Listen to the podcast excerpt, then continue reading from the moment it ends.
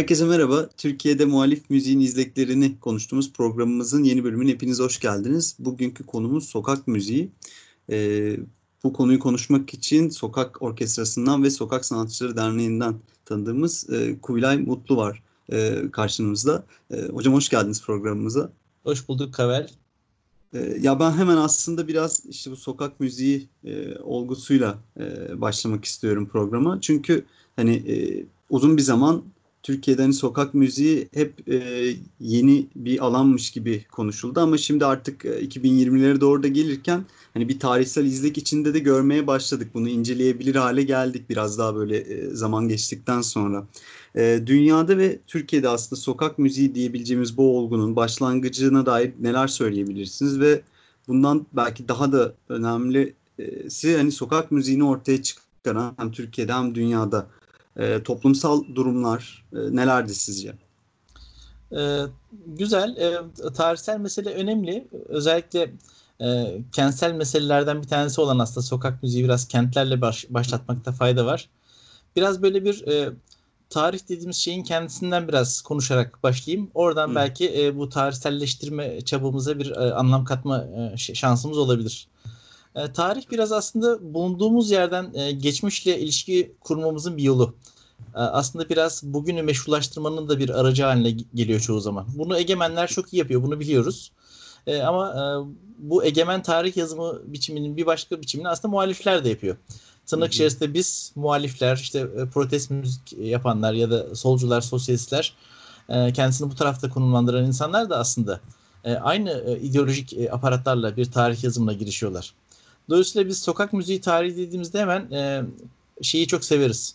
Olayı trubadurlarla başlatmayı böyle ortaçağ Rönesans döneminin e, gezgin ozan e, şarkıcıları. Çünkü çok e, romantiktir o hikayenin kendisi. E, çünkü e, şeydir e, tarihsel bir derinlik verir bir anda yaptığımız işe. Hmm. Yani biz sokak müziği yapıyoruz ve işte bizim köklerimiz Orta Çağ Avrupa'sına kadar gidiyor. Rönesans'ta bizim örneklerimiz vardı ve hala işte buradayız. Tarih biz yazıyor falan. E, bu, bu tarz bir tarih yazımı e, öncelikle enformasyon düzeyinde bazı bilgiler e, anlamında eksiklikler taşıyor. Re, retorik değeri yüksek onu kabul ediyorum. Ama biraz önce bahsettiğim gibi yani egemenler de e, bu tarz bir tarih yazımı seviyor. Ee, bunu şey gibi diyebilir miyiz? Belki bölüyorum ama hani e, tabii. belki yine bu sol tarih yazımında işte hani bu Spartaküslerden bu yana getirilen tabii, tabii, süreç gibi tabii. belki de.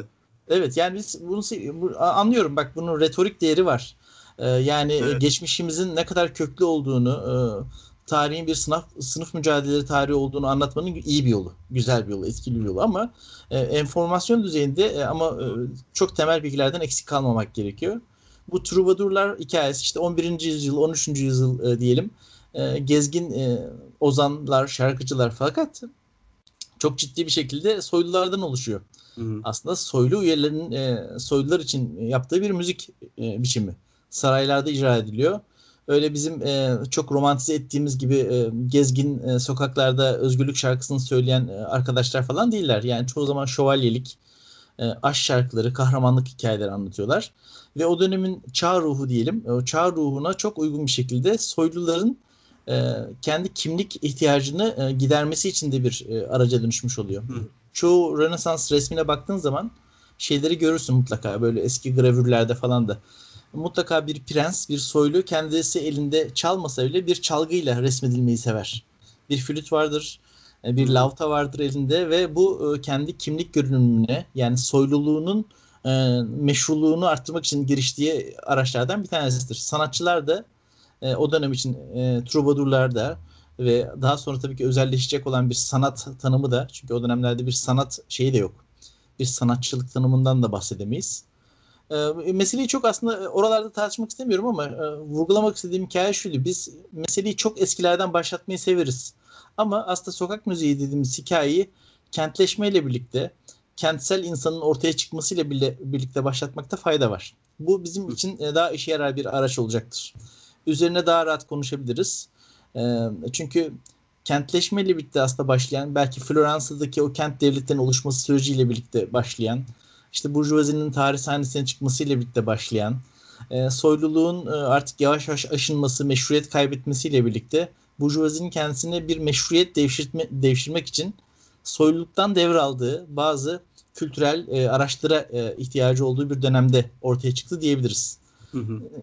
Örneğin işte bu kiliselerin e, himayesinde gelişmiş olan o çok büyük aslında bütçelerle üretilen müzik, soyluların desteğiyle e, çok büyük e, finansal desteklerle üretilebilen müzik e, yeni çıkmış e, kentli burjuvazi, e, burjuvazi tarafından ticaret burjuvası tabii ki e, kendi e, e, egemenliklerini görünür kılmanın bir aracı haline getirilebiliyor.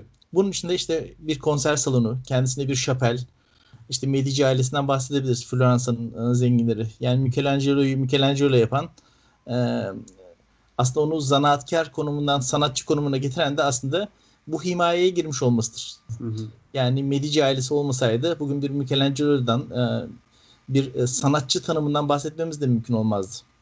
Bir bakıma aslında sanatın icat edilme süreciyle paralellikte gelişen bir durum. E, niye kentlerden başlatmak lazım? E, çok fazla geçmişte dolanmak e, istemiyorum ama kent kent dediğimiz alan işte mahrem alanla kamusal alanın e, tam da kesiştiği bir alan. Yani sınır bölgesini oluşturan alan. Kamusal alan tanımı yaptığımız yerde e, bu kamusal alandaki faaliyetin kendisi e, başka başka mücadelelerin konusu haline gelmeye başlıyor. Aslında bugün yaşadığımız kent ölçeğindeki pek çok kentsel savunma mücadelesinin de mikro ölçekli pek çok örneğini o dönemde görebiliriz. Giydiğimiz kıyafetlerden kamusal alanda kendi kimliğimize gönüllülük kazandıracağımız e, pek çok unsura kadar müzik de aslında kamusal e, e, alanda bir hegemonya mücadelesinin bir aracı. Hı hı. Dolayısıyla sokak müziği de aslında e, kentleşmeyle birlikte ortaya çıkan bir olgu. Ama illa bir tarihsel şey yaparsak mesela Türkiye için biraz böyle hippie e, gezgin e, işte ruhlarına bakmak lazım. İşte Avrupa'dan gelip Hindistan'da e, Nirvana'ya ulaşmak için seyahat eden şeyler, gezgin müzisyenlerin hikayeleri, biraz Woodstock ruhu, 68 gençliği aslında İstanbul'da bir uğrak noktası haline getiriyor. O dönem ilk temaslar kuruluyor.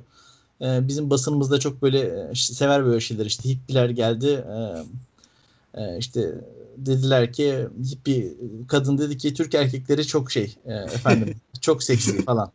Hani hayatı oradan e, algıladığımız için de. Aslında ilk tanık olduğumuz şey biraz böyle e, e, bizim komedi unsurlarıyla ele aldığımız marjinal evet. tipler bunlar. Sonuçta rastlı, e, şeyli, e, giyinmeyen yani pis giyinen ya da pis kokan, e, özgür yaşayan, özgür aşka inanan insanlar. Bizim ilk aslında kamusal e, sokak müziğiyle şeyimiz e, bu tarz bir şeyle, ötekileştirmeyle başlıyor. Yani e, kentin ötekisi aslında bizden olmayan hem batılı bir görünüme sahip olması sebebiyle aynı zamanda aslında batılının da ötekisi olan bir e, şeyin e, bir komikleştirilerek içselleştirilmesi durumu. Bir komedi nesnesi olarak kabul edilmesi. Çoğu zaman anlayamadığımız şeyleri komikleştirerek e, kendimize dahil ederiz. E, nitekim ilk temaslar oralara denk geliyor ve aslında bizim e, sokak müziği ya da sokak sanatı dediğimiz e, hikayeyi de şey yaparsak 2000'lerin e, e, başlarına kadar götürebiliriz. Yani e, diyeceğiz ki aslında bayağı yakınmış ya. Hani sokak müziği falan dediğimiz hikaye öyle çok da hani hı hı. 11. yüzyıla gitmiyoruz. 2000 yıllarından başlatabiliyoruz. Bunu dememizin pek çok şeyi var. Bunu argümanlarla oluşturabiliriz. Bir kere bir 68 ruhunun yeniden canlandırılması hikayesi var. Yani özgürlükle ilişki kurduğumuz bir alan sokak. E, kamusal alan olması meselesi çok önemli. Çünkü asıl e, egemenlik ilişkilerinin mücadelesinin sürdürüldüğü bir yer olması sebebiyle sokağın kendisi e, aslında e, bizim özgürlük talebimize de görünürlük kazandırıyor. Dolayısıyla bizim e, mottomuzdur. Yani 68 e, Fransa'sından gelmiştir. Yani özgürlük sokaktadır e, hikayesi. E, başka başka versiyonları olsa da sokağın e, peşinen özgürlük vereceğinden dolayı değil özgürlük ifadesini e, sokakta ifade edebilmenin, ona görünürlük kazandırabildiğimiz andan itibaren aslında gerçek bir özgürlüğe dönüşmesi. Yoksa sen neredeysen orada özgürlük çok güzel bir şey. E, istediğimiz yere götürebileceğimiz bir özgürlük tanımına tekabül ediyor. E, şöyle okursak ki eminim ki öyle yazdılar yazan arkadaşlar da. E, yani e, Bandista'dan başlatalım hikayeyi. Ee, özgürlük e, sonuçta biz neredeysek orada mücadelesini vererek kazanacağımız bir şeydir. Çok doğru.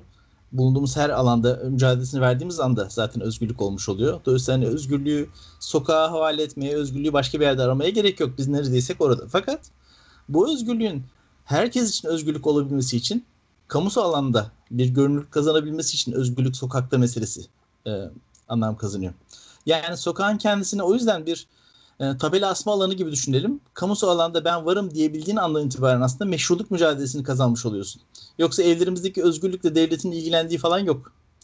Ee, yoksa yani bir erkek egemen e, anlayışla e, karımızı nasıl dövdüğümüz, çamaşırları yıkamayan bir erkek olarak evdeki pozisyonumuzda e, devlet ilgilenmez. Buraları baskılamaya çalışmaz. Aksine onun yeniden öğretmenin araçlarına bakar.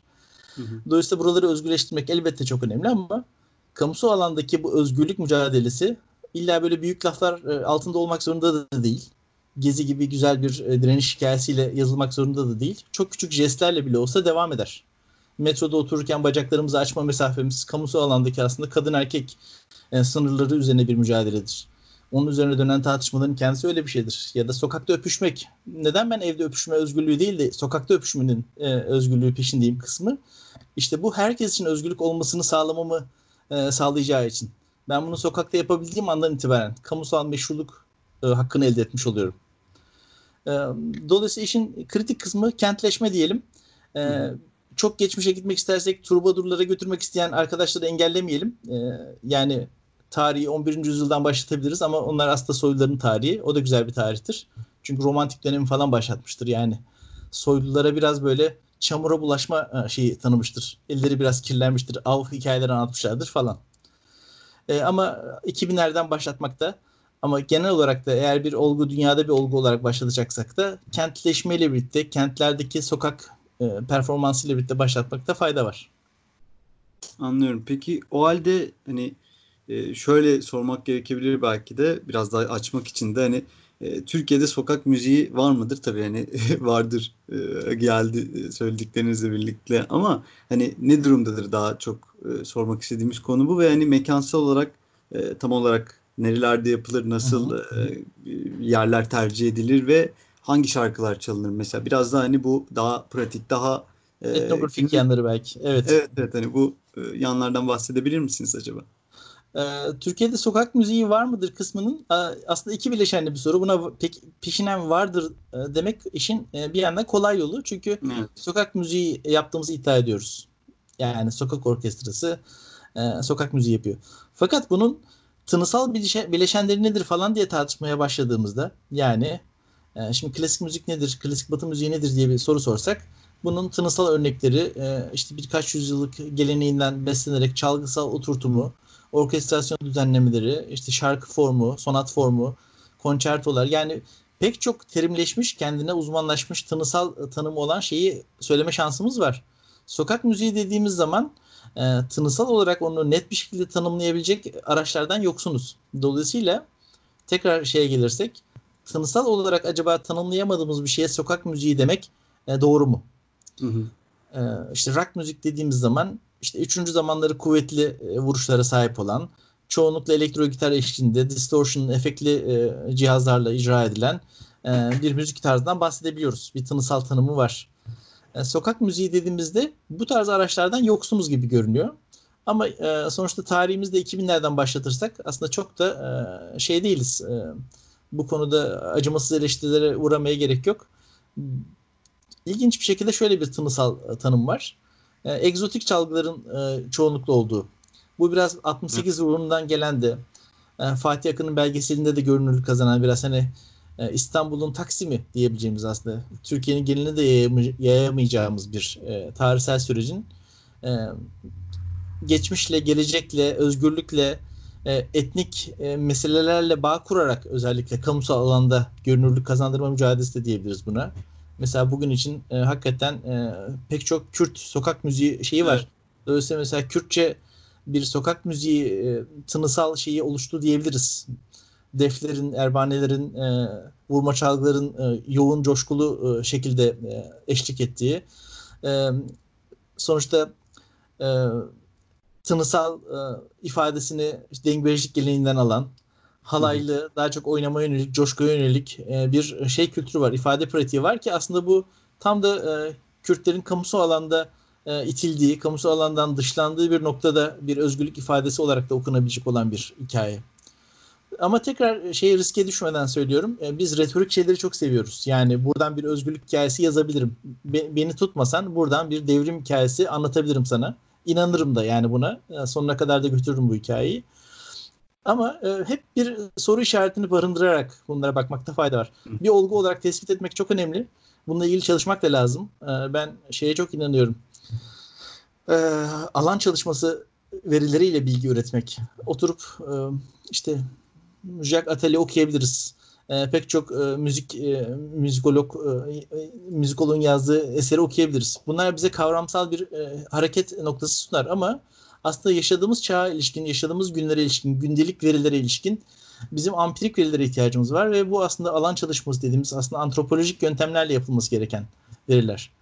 Ee, biz özellikle yanlış bir şeyle, ifadeyle internetle beraber sanki bütün bilgilere ulaşabileceğimiz bir şeye kavuştuk gibi geliyor. Yani bilgisayarın başına oturduğumuzda iki Wikipedia yapıp e, bir iki tane e, sosyal medya taramasıyla e, bir bilgi üretir pozisyondayız. Oysa ki eskiden de aslında çok enformasyona dayalı bir bilgi üretimi biçimi gerçek bir bilimsel bilgi yerine geçmiyordu. Mühim olan enformasyonu kavramlarla ilişkilendirerek Oradan bir bilgi üretmeye çalışmak. Yani bir e, yöntemsel e, şeye ihtiyaç var. Dolayısıyla tekrar e, şeye dönersek, senin soruna dönersek, bugün sokak müziği çalışılacaksa gerçekten katılımcı gözlem yapan, onlarla beraber sokakta vakit geçiren, onların performansına katılan, sahnenin öbür tarafına da bakan, sokağa bir sahne olarak değerlendirirsek, Goffman vari bir hani teorik ilişkilendirme kurarak yani hayat bir tiyatro sahnesidir ve hepimiz aslında bu sahnede rollerimizi oynuyoruz kısmında. Sokağın diğer tarafına bakarak yani e, gelip geçen ayakları izlemek noktasında bir gözlem yapmak e, meselesi sokak müziğini anlamak açısından bize çok e, zengin veriler sunacaktır. E, dolayısıyla sokak müziği e, var mı? Var. Çünkü kendi yaptığı müziğe sokak müziği yaptığını söyleyen bir grup topluluk var ve dışarıdan e, onların sokak müziği yaptığını söyleyen bir topluluk var bir şeyi tanımlamak için bu ikisi yeterlidir. E, bu soruyu şöyle de düşünelim. Da, daha anlaşılır kılmak için söylüyorum. Efendim e, Türkiye'de e, Kürtler var mı? Kendisine Kürdüm diyen birileri varsa ve onları Kürt diye tanımlayan bir topluluk varsa Kürtler vardır. Dolayısıyla bir sosyolojik tanım yapmak için hem içeriden hem dışarıdan bir onay mekanizmasının işlemesi yeterli. Dolayısıyla sokak müziğini illa tanısal e, bir tanımlama yapamıyoruz. Kardeşim burada bir e, e zorluk var diyerek sokak müziği yoktur diyemeyiz. Bu açıdan da e, sokağın kendisi e, müzikle beraber tanımlanabilir. Sorunun ikinci kısmı vardı. İstiyorsan orayı evet. biraz açalım ama sen e, belki geliştirmek istersin e, muhalefetle ilişkisini.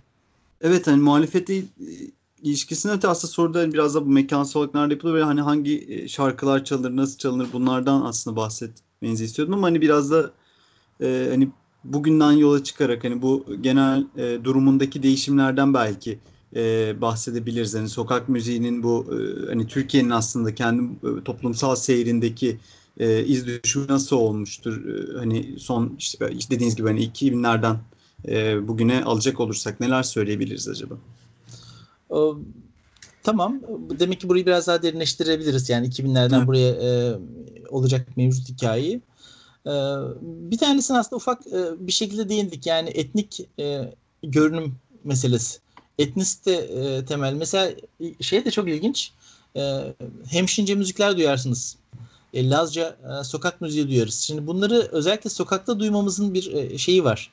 Yani e, ben buradayım, e, kamusal anlamda buradayım demenin bir meselesi. Yani etnik anlamda bir görünürlük kazandırmak. E, kamusal anlamda bunun e, bir e, mücadelesini vermek. İşte hegemonya mücadelesi dediğimiz hikaye bu. Ee, aslında ya mesela egemen... ama şey de var Tabii. belki onu da ekleyebiliriz. Hani mesela su, son dönemde yine son 5-6 yılda mesela Suriyeli sanatçıları da aslında çok fazla görmeye başlıyoruz ya da işte bazen Farsça sesler de kulağımıza çalınıyor. Yani yine aynı şekilde belki onları da ekleyebiliriz. Belki de o mültecilerin müziğini. E çok doğru. Zaten kentin kendi kamusu alanları e, bu bu hikayelerin yazıldığı yerler. E, o yüzden E, bu işi böyle bir saf, pür bir e, tarihsel izlekmiş gibi anlatmanın zorluğu ve yanlışlığı aslında burada da ortaya çıkıyor. Yani bir İran geleneği e, çok önemli bir şey yaptın, vurgu yaptın. Yani çok ciddi bir e, müziğimize katkısı var. Yani bugün bu kadar çok def görüyorsak Sami Hüseyin'i gibi e, böyle pek çok e, İranlı arkadaşımızın e, aslında kendi çevresinde bir müzikal, tınısal e, şey oluşturmasından kaynaklı. E, dolayısıyla bunu sokakları yani kamusal alanı bir akış halindeki mekanlar olarak tanımlamak sabit ve değişmez olmadığının altını çizmek açısından söylediklerin çok değerli. Yani bu akışkan e, alanlar üzerinde bir hegemonya mücadelesi vermek. Yani bu işin dinamik bir mücadele olduğunu e, söylemek önemli. Sık sık mücadele e, terimini kullanıyorum. E, çoğu zaman yapılan şeyi böyle bir e, politik olmayan şeymiş gibi görme eğilimi olabilir. E, örneğin bir e, sokakta genci görürüz. 15-16 yaşlarındadır. E, bir pop müziği ya da bir rock işte dumandan bir şey söyler, çalıp söyler. Efendim bunun işte muhalefetle ne ilişkisi var falan kısmı hani.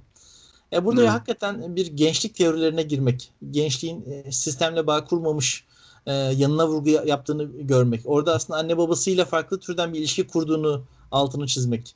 Karşı cinsle farklı türden bir ilişki kurmanın yolunu bulduğunun altını çizmek önemli. Yani gençlik kültürleri dediğimiz hikayenin kendisi e, tanımı değişmekle beraber aslında sokak müziğinin içerisinde çok egemen bir konumda. Demek ki bir etnik e, vurgular var. İkincisi öyle e, Avrupa'daki gibi öyle 80 e, yaşında 60 yaşında e, sokak müziği yapan e, abileri amcaları göremiyoruz. E, mesela burada bir roman geleneğinden bahsedebiliriz. Onlar mesela disco derler. Sokak müziğinin farklı bir e, damarı gibi düşünmek lazım bunu. Ya da e, sokak müziğinden ayrı ele almayı gerektirecek kadar özel bir pratik diyebiliriz. E, romanların, çingene toplulukların müzisyenlik hiyerarşisinde disco çalmak, disco yapmak e, aslında en alttaki bir müzisyenlik pratiğidir. Hı hı. Onların en tepesinde müzisyen olmak vardır. Yani stüdyoda çalmak, kibariyenin arkasında çalmak, e, bir e, endüstriyel ürün e, kaydedilmiş bir e, bandrollü ürünün e, içinde yer almak meselesi hı hı. çok önemlidir. Ama disco dediğimiz faaliyet bu basamağın en altındaki restoranlarda gördüğümüz değil mi? Meyhanelerde gezen, elinde çiçekçiyle beraber gezen e, arkadaşların yaptığı müzik.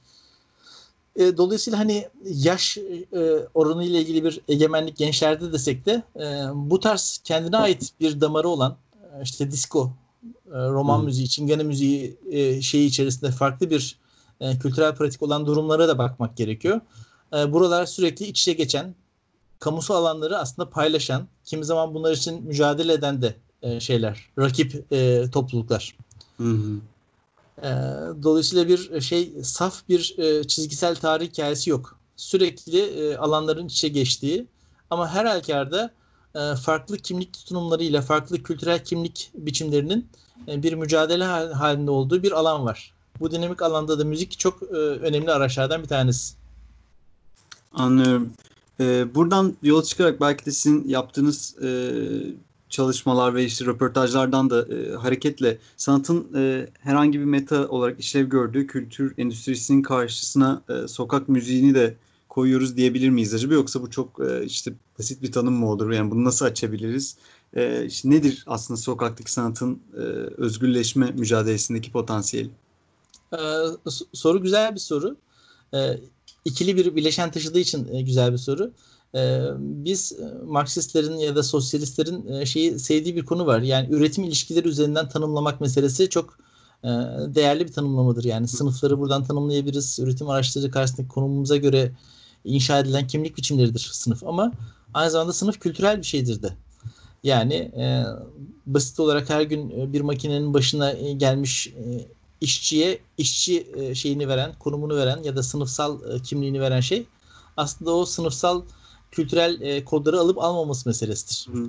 Yani peşinen mülksüz olmak bizi işçi yapmayabilir. İşçi olmak için bazı kültürel e, hikayelerden geçmek gerekir. E, dolayısıyla e, sokak müziğine ilişkin bir e, tartışma yaparken e, tekrar retorik alana girersek biz şeyi çok seviyoruz. Dediğim gibi oradan bir e, güzel bir hikaye yazabilirim. E, müzik endüstrisinin e, kaydedilmiş ürünleri sattığı bir çağda bizim derneği kurduğumuz yıl e, 2009'dur derneğin kurulma yılı. Ama 2004'te Sokak Orkestrası çıktığında e, korsan CD'ler daha yeni yeni çıkıyordu. Hı hı. Yani müzik e, büyük oranda e, kaydedilmiş ürünlerin alınıp satıldığı, e, merkezi e, medyanın e, e, egemenliğinde gerçekleşen bir pratik alanıydı.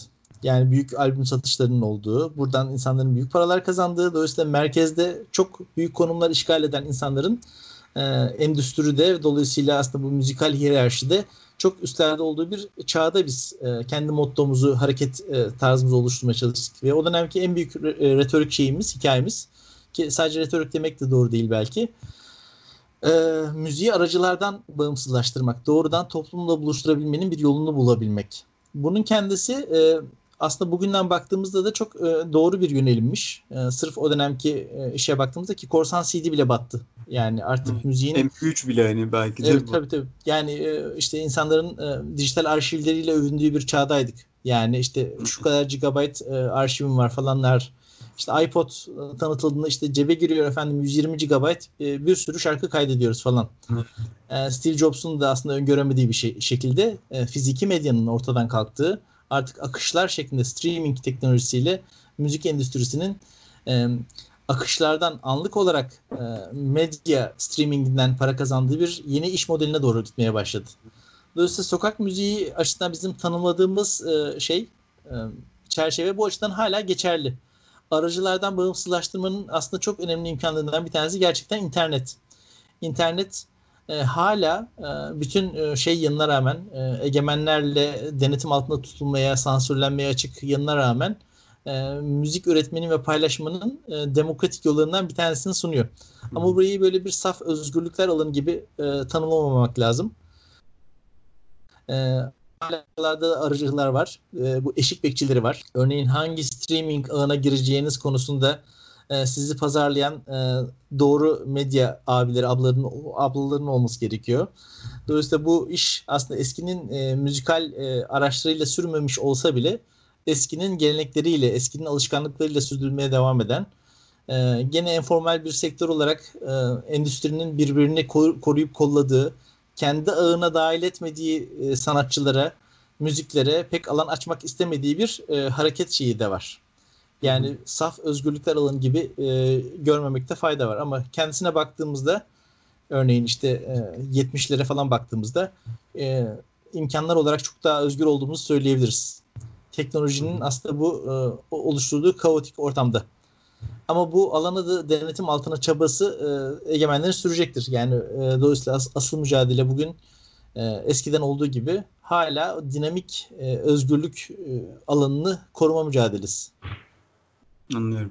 Ee, burada belki az önce yine bahsettiğiniz bir önceki soruda ama e, kısa da olsa hani e, belki de işte Türkiye'de bu sokak müziğinin varlığını nasıl tanıdığımızdan bahsedebiliriz. İşte bu İstanbul Hatırası filmi işte Fatih Akın filmi çok e, etkili olmuştu aslında Türkiye'deki insanlar üzerinde. İşte pek çok kişi aslında siyasiye bende de bu filmle birlikte e, tanımıştı. Bundan sonra işte yine Atalav, Simur, Karagüneş ve benzeri pek çok grup müzik gruplarının da e, özgürleşti, özgürleşme çabasını gördük aslında. E, peki bugün hani e, metropollerin böyle en yoğun caddelerine baktığımızda işte İstanbul'da İstiklal'e, e, İzmir'de Kıbrıs şehitlerine, Ankara'da çok bilmiyorum ama galiba Konur'da e, hani buralara baktığımızda e, muhalif müzik adına sokak müziğinde neler görüyoruz? Evet bu aslında tam biraz önceki sorularımızdan e, çıkarsayabileceğimiz bir durum.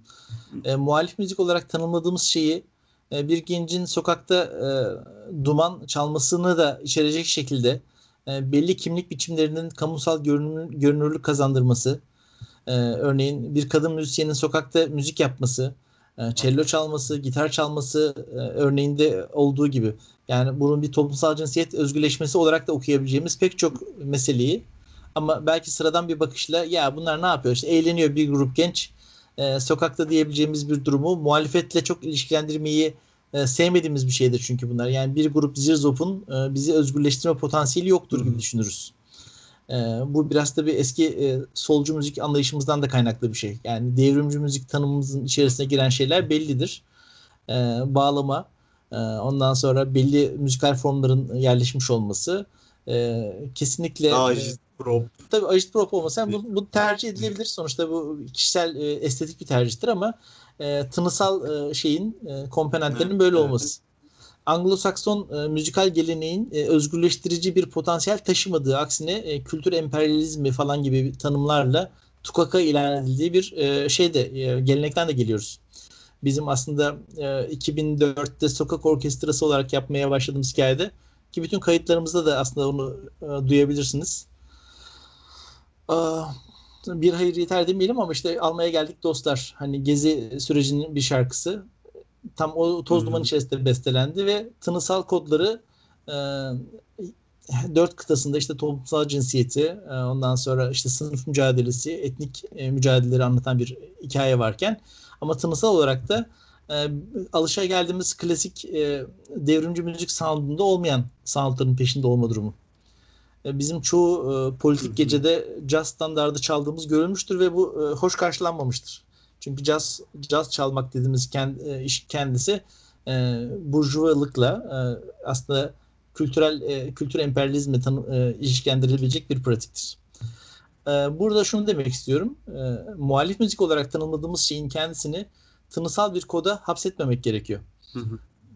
Bugün eline bir didgeridoo alıp e, sokakta e, e, uzun uzun öttüren bir arkadaşımızın e, politik potansiyeliyle e, tabii ki bir bağlama, bir def, bir e, Kürtçe e, bir e, politik performansın e, de e, aynı eşdeğer olmasa bile bir politik e, nüve taşıdığını, bir özgürleşme e, pratiği olarak görülmesi gerektiğini anlamak lazım. Belli tanısal kodlar ve bu kodlar üzerinden yapılmış tanımlar e, bizi pek bir yere götürmeyecek. Aksi takdirde çünkü gezi direnişini anlayamayacağız mesela. Ee, bazı durumlarda çok enteresan hikayeler öyle başlar. Yani gezinin öncesine gittiğimizde de aslında bunun kodlarını görürüz. Kamusal alanla ilişkilenmiş bir muhalif müzik üzerinde ısrar etmemin sebebi bu metroda öpüşmenin üzerinden Kızılay'da meydana gelen gerilim hatırlıyorsunuz değil mi? Ee, Ankara'da. Evet, Değil mi? İnsanları linç etmeye çalışması ve bunun aslında bir özgürlük olması. Yani özel yaşamımıza karışamazsınız. Hayat tarzları üzerinden bir ifadenin kendisinin bir muhalefet dinamiği taşıması. Yani öpüşmenin neresi politik olabilir değil mi baktığımızda? Evet, ee, evet. Büyük büyük laflar edemeyiz bununla ilgili. Edebilecek arkadaşlarımız vardır ama biz o kadar tecrübeli değiliz ee, ama baktığımız zaman bunun özgürleşme potansiyelini görmek gerekiyor. Dolayısıyla sokak müziği, muhalif müzik adına bugün kentlerde bir şey göremiyor olabiliriz. Gezi sürecindeki gibi olmayabilir. Tabii şimdi korona sürecinin verdiği bir durum da var ama sokak her zaman için e, egemenlerin teslim almaya çalıştığı ama asla teslim alamayacakları biz direniş konumundaki olanların da e, hiçbir zaman kazanamayacağımız ama asla e, teslim olmayacağımız da bir alan şunu demek istiyorum. Sanatı çok abartmamak lazım. Yani gitarla devrim yapılmaz. Ee, siyasetin araçlarıyla sanatın araçlarını birbirinden ayırmak çok önemli. Ee, yani politik e, örgütlerin yapması gereken şeyi sanatçılar yapmak zorunda kalmamalı. Bugün e, fabrikalar örgütlenmek gerekiyorsa bunu yapacak olan özneler belli. Bugün mahalleler örgütlenecekse bunu örgütleyecek olan özneler belli. Bunlar işlerini yapmak zorundalar sanatçılar da eğer doğru soruları so- sorabilirlerse işte o güzel e, şeyde kavşakta buluştuğunda bu iki şey, iki damar e, o zaman muhalif müzik e, anlamını kazanmaya başlayacak. Bazen muhalif müzik e, önden gider, bazen arkadan gelir. Biz şeyi çok severiz çünkü. Yani devrimci muhalefet yükseldiğinde mi yükseliyor şey, e, muhalif müzik falan meselesi. Evet. Bu her zaman paralel giden şeyler değildir. Bazen kültür bir şeyin öncesinde gidebilir, onun önünü açar. E, bir gidersin e, ee, 30 yıldır örgütleyemediğin mahalleyi bir bakmasın örgütlemişsin. E, işin rengi değişmiş. Ne oldu dersin anlayamazsın. Ama işte orada bir kültürel hikaye, bir hegemonya değişmesi olmuştur artık. Anladım. Ya da ya da tam tersi. Ya benim de tam aslında Tam sıradaki sorum da aslında buydu da dilerseniz biraz da ondan bahsedeyim. Gel, yani evet. benim aslında bir önceki muhalif müzik tanımıydı ama çok güzel bir şekilde açıkladınız zaten aslında hani e, nasıl bakmamız gerektiğini e, muhalif müziğe dair. E, son sorum hani yine tüm e, katılımcılara sorduğumuz bir soruydu. Hani Türkiye'de muhalif müziğin aslında geleceğini e, nasıl gördüğünüz e, ile ilgili. E, buraya da hani biraz da hani o bahsettiğiniz gibi o e, işte bazen geriden bazen ileriden gitmesi e, yani 2020'ye alacaksak e, miladımızı hani e, nasıl görebiliriz ileri ya da e, ne ileri gidiyor ne geri gidiyor sizce şu an? Evet e, bu ileri geri meselesini bir tarihsel e, şey olarak düşünürsek tamam problem yok ama ben mesela ilericilik ve gericilik meselesini bir e, e, analitik araç olarak düşünemiyorum. Yani benim açımdan Yok yok şey, ben onu tabii, anladım. Şeyden tabii, bahsetmek istedim. Önden evet. gelmesi biliyorum anlıyorum. E, ben de ufak evet, bir not düşeyim diye. Hani e, analitik Yo, bir araç değil ilericilik. Yoksa e, şey katılıyorum sana Kavel. E, yani bir şeyi önceden muştulamak. Biraz sanat biraz öngörü meselesi. Hayal etmek. E, sokak orkestrası e, yaptığı en azından kendi yaptığı müzikler üzerinden bizim grubun yaptığı müzikler üzerinden bakarsak e, bir tarihsel iç içelik var. Örneğin hakikaten hı hı. bakıyoruz Temmuz ayında yani 2013'ün Haziran Temmuz başında biz almaya geldik dostları yazmışız. Hikayenin kendisi hakikaten Gezi direnişine. Şimdi ben bir şarkı yapsam Gezi direnişiyle ilgili bir şarkı böyle sözler yazardım. Yani evet. çünkü e, bir e, dinamiğine baktığımız zaman ama o, o anın pek çok grupta da aynı şeyi görüyoruz aslında o dönemde herhalde. Yani pek çok öyle şarkı sanki Gezi direnişi için yazılmış gibi e, olmuştu hakikaten de. Evet bu aslında demek ki kültürel hegemonyanın kazanıldığını ama hı hı. şimdi bugün eğer bir nostaljik öğeye dönüşmüşse Gezi direnişi bunu artık demek ki politik öznelerin e, yeterince iyi çalışmadığını derslerine. Yani kültürel anlamda demek ki insanlar bunu ifade edebilecek araçları olgunlaştırabildiler. Kıyamet kadar şarkı yapıldı. Özgürlük şarkısı söylendi ama demek ki bu muhalefeti politik anlamda örgütleyecek, bunu daha özgürlükçü, sınıfsız, sömürüsüz bir topluma doğru götürecek bir politik özgürleşme hikayesinin Hı. aktörleri olması gereken arkadaşlarımız gereken çalışmaları yapmadılar demek ki. Fabrikalar durmadı. E, mahallelerde biz bir şeyleri kitleyemedik kahramanca e, Taksim'i savunduk. Çok e, değerli bir hikaye ama e, bunun kendisi bir toplumsal yani kitleler adına yapılan bir iş değil devrimcilik değil mi? Aslında onlarla birlikte yapılması gereken bir şey. O potansiyeli harekete geçirememek meselesi başaramadığımız şeylerden bir tanesi oluyor. Dolayısıyla muhalif müziğin geleceğine baktığımızda işte kimi zaman mesela 70'lerden sonra genellikle geçmişe bakan bir müziktir muhalif müzik. Yani 80 e, öncesinin e, direniş hikayelerini anlatır. Hala yani 90'lara kadar biz hep bunları dinledik. 80 e, öncesi abilerimizin, ablalarımızın yaptığı kahramanlık hikayelerinin şarkılarıydı. Ne müthiş direnişlerdi falan. Ama 2000'lerde işte kucağında geziyi bulan bir kuşağı artık ifade edebilecek bir nostaljik şey değil. Yani biz bir mağduriyet mağduriyet hikayesi, bir mağduriyet edebiyatı, ee, bir mağduriyet romanı meselesinin ötesine geçmek gereken bir çağdayız. Artık bir şeyi talep eder noktada olmalıyız. Çok acılar yaşadık. Yaşamaya da devam ediyoruz. Ölüm haberleri her gün geliyor. Ee, işte daha e, e, dün e, hastaneye kaldırdık ama İbrahim Gökçe'nin durumu evet. ma- malumun. Dolayısıyla evet bu çok önemli ama geleceğin türküsünü söylemek, geleceğin özgürlük hikayesine ilişkin kazanacağı hızı ifade eden bir e, özgürleşme e, mücadelesi, özgürleşmenin şarkısını aramak ve bu konuda da e, müzik formlarına takılmamak. Bugün elektronik müzik e, çok önemli. Hip hop, rap, e, belki e, 90'lardaki 80'lerin ortasındaki Amerika'daki o özgürleşme şeyini taşıyacak şekilde yaygın. Baktığımız Hı-hı. zaman mesela çok elektronik, çok batılı gibi görünse de çok arabesktir yani rapte. Baktığında evet e, mahallelerde e, çocukların dilinde olan şarkılar bizim şarkılarımız değildir yani. E, hip hop'un en e, damardan olanını söylerler. Dolayısıyla belli müzik formlarını kutsamadan hiçbirini e, genel geçer e, şey ilan etmeden e, özgürlük potansiyeliyle, özgürlük mücadelesiyle yakın ilişkiler kuran bir e, konumda olmak. Ezilenlerin e, hikayesini birinci ağızdan tanık olmak onların aslında sanatını üretmeyi de beraber getirmiş olacak. Dolayısıyla geleceğe ilişkin e, hikaye e, şey yapalım hadi iletişim bilimlerinden e, popüler müzik alanı aslında bir e, egemenlerin teslim alamayacağı bir alan. Hı-hı. Ama bizim de asla kazanamayacağımız bir alan. Dolayısıyla gerçekten iktidarı e, talep eden e, kitlelerin yapması gereken e, bunun politik bir şekilde örgütlenmesini sağlamak. Ama biz e, sanatçılar olarak e, teslim alınamayacak alanlar yaratmış oluyoruz. Bizi aslında teslim alamamış oluyorlar. Bütün tankına, topuna, tüfeğine rağmen savaşın e, onca e, kızışmış haline rağmen e, egemenleri ezilenleri buna razı kılmak noktasında zorluk yaşıyor. Zaten bugün baktığımızda Türkiye Cumhuriyeti Devleti de bütün egemen emperyalist bloklarında tank, tüfek, top, silah konusunda bir zorluğu yok. Tek sorun rızayı alamıyorlar. Bizim rızamız yok çünkü. Bizi ikna edemediler. Bence bu önemli. Anlıyorum. Çok teşekkür ederiz programımıza katıldığınız için. Ben teşekkür ederim. Kolay, kolay gelsin size de. Teşekkürler. Evet bugün Türkiye'den muhalif müziğin izleklerini konuştuğumuz programımızın e, sokak müziğine değindiğimiz bölümünü e, sizlerle buluşturduk. E, konumuz Sokak Orkestrası ve Sokak Sanatçıları Derneği'nden e, Kubilay Mutlu'ydu. Farklı programlarda farklı izlekleri konuşmak dileğiyle şimdilik hoşçakalın.